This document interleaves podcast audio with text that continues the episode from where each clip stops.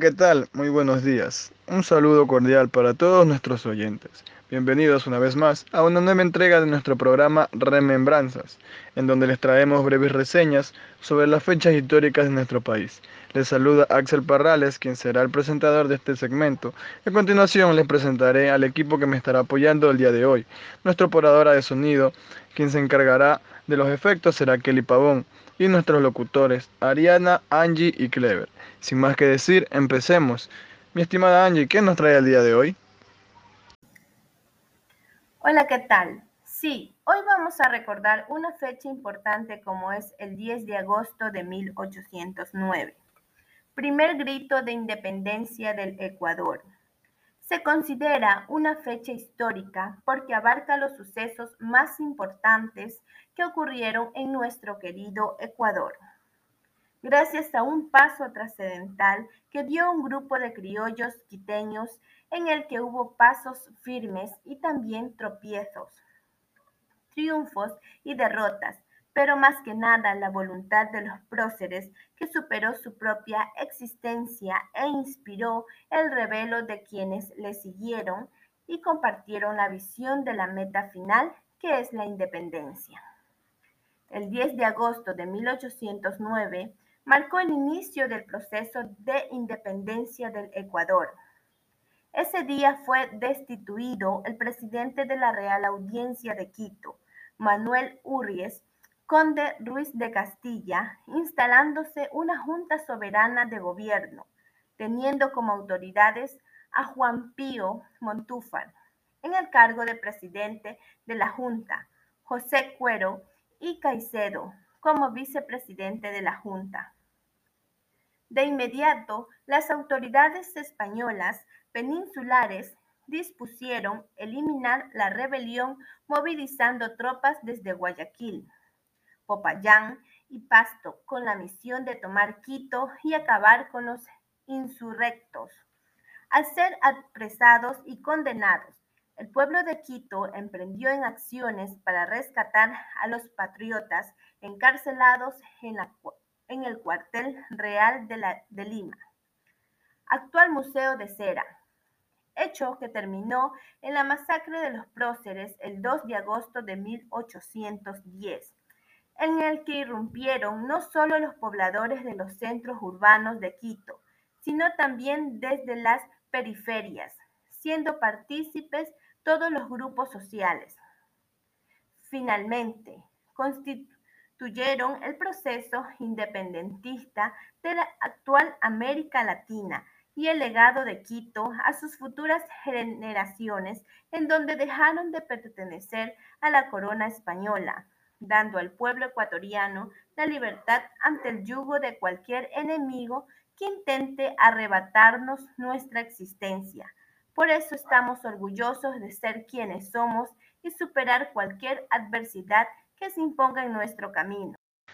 Muchas gracias Angie. Efectivamente, esta fecha marcó un antes y un después en lo que sería hoy nuestro país. Y cómo no recordar a quienes dieron ese primer paso. Ahora tendremos una breve pausa comercial y regresamos.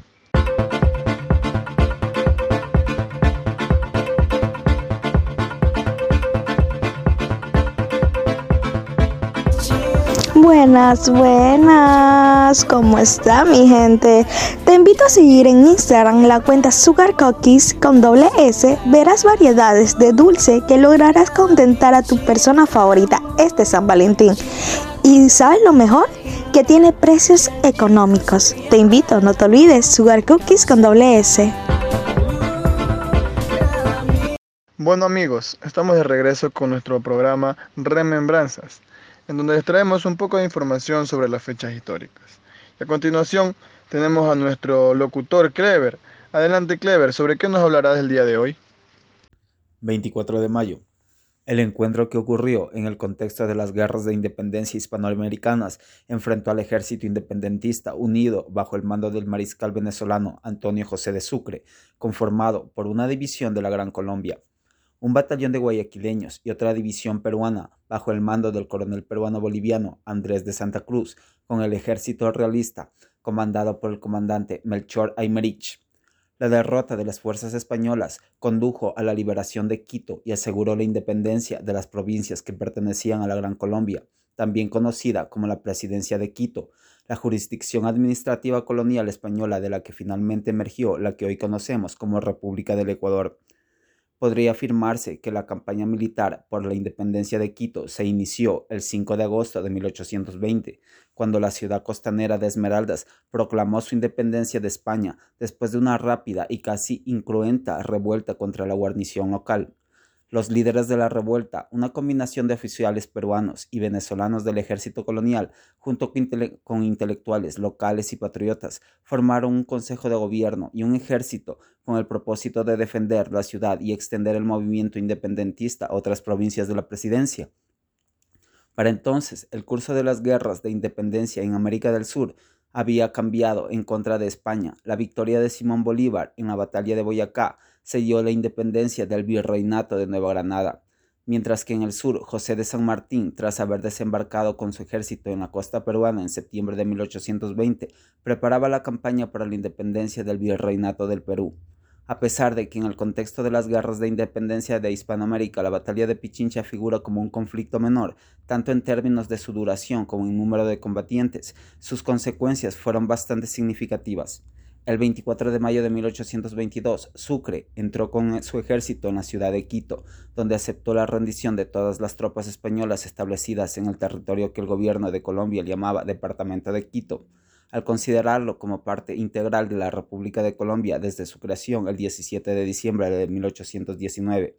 Asimismo, cuando Sucre capturó Cuenca el 21 de febrero, obtuvo de su consejo local un decreto en el cual se proclamaba la integración de su ciudad y provincia a la República de Colombia, entonces con la rendición de Quito, que a su vez puso fin a la resistencia realista en la provincia norteña de Pasto, Bolívar pudo entrar en la ciudad como finalmente lo hizo el 17 de junio de 1822.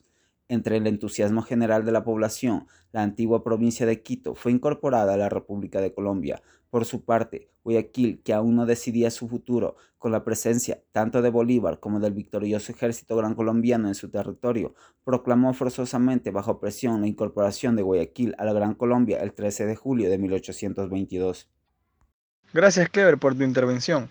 Y claro, ¿cómo no resaltar este hecho histórico que dio la libertad del Ecuador? Debido a los fracasos en las conversaciones de paz con el gobierno español. A nuestra audiencia les pedimos que estén atentos porque regresaremos con más después de esta pausa.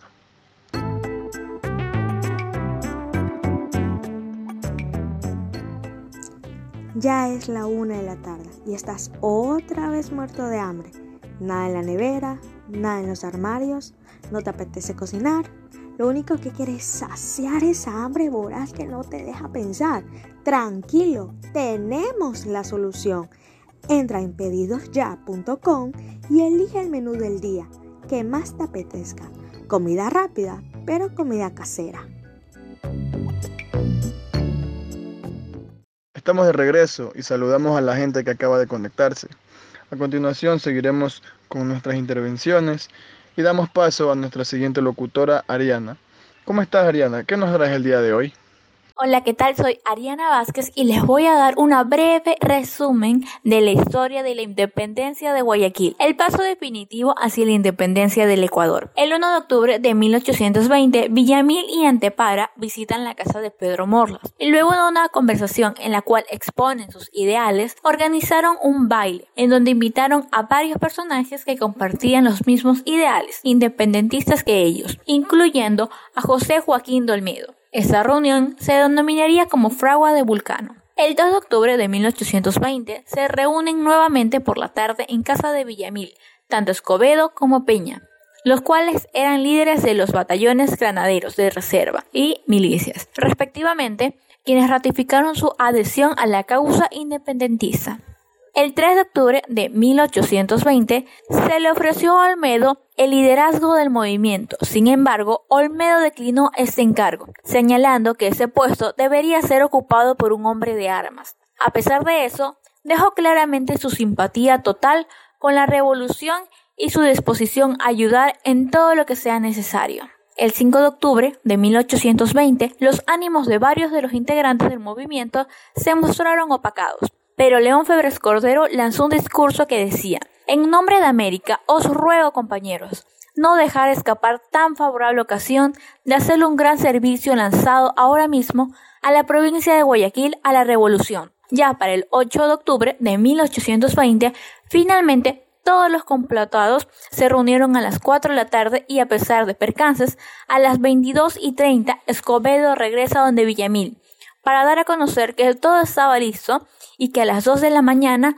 se reunirían en su cuartel, donde se consagraría gran cantidad de adeptos a la causa. Finalmente, el 9 de octubre de 1820, la cantidad de efectivos militares del ejército realistas apostado de la ciudad era de 1.500 aproximadamente, mientras los capitanes León Febres Cordero y Damián Najera sometieron al comandante español Torres Valdivia en la casa de Najera, Además, tomando la caballería de Daule. Para la mañana del 9 de octubre de 1820, la ciudad de Guayaquil había alcanzado su independencia de España y con ello comenzó la guerra de independencia de lo que actualmente es la República del Ecuador. Gracias, es un gusto haber estado aquí a hablarles sobre la independencia de Guayaquil.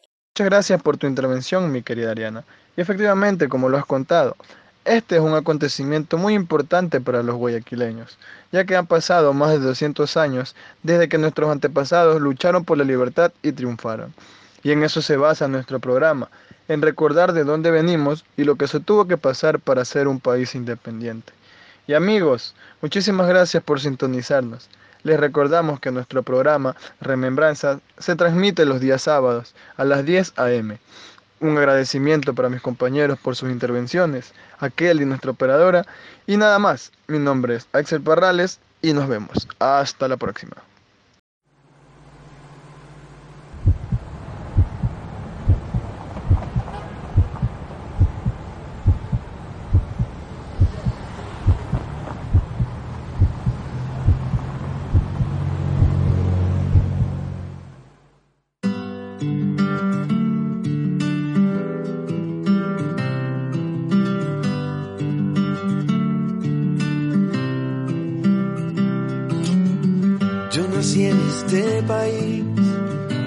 Caña y algodón que se ilumina mucho antes de que salga el sol. Yo nací en este país de niños pobres de almidón, endeudado con los mismos que se lo llevaron todo. Un país lleno de historias de hombres y mujeres de hormigón, llenos de coraje y de ternura llenos de pasión.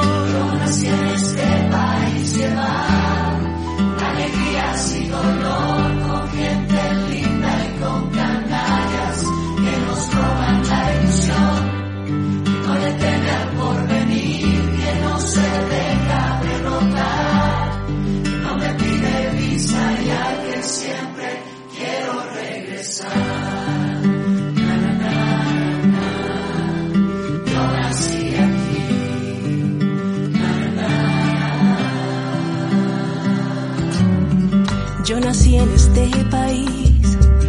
veces me echa para atrás, a veces me resigno, a veces me quiero escapar.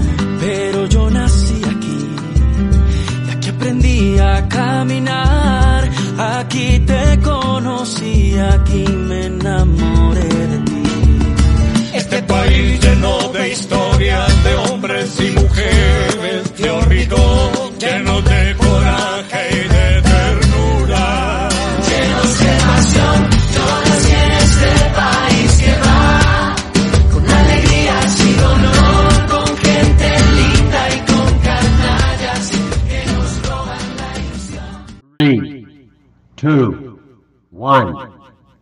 Esto ha sido todo por hoy. Gracias a nuestros compañeros por informarnos sobre las fechas importantes del Ecuador.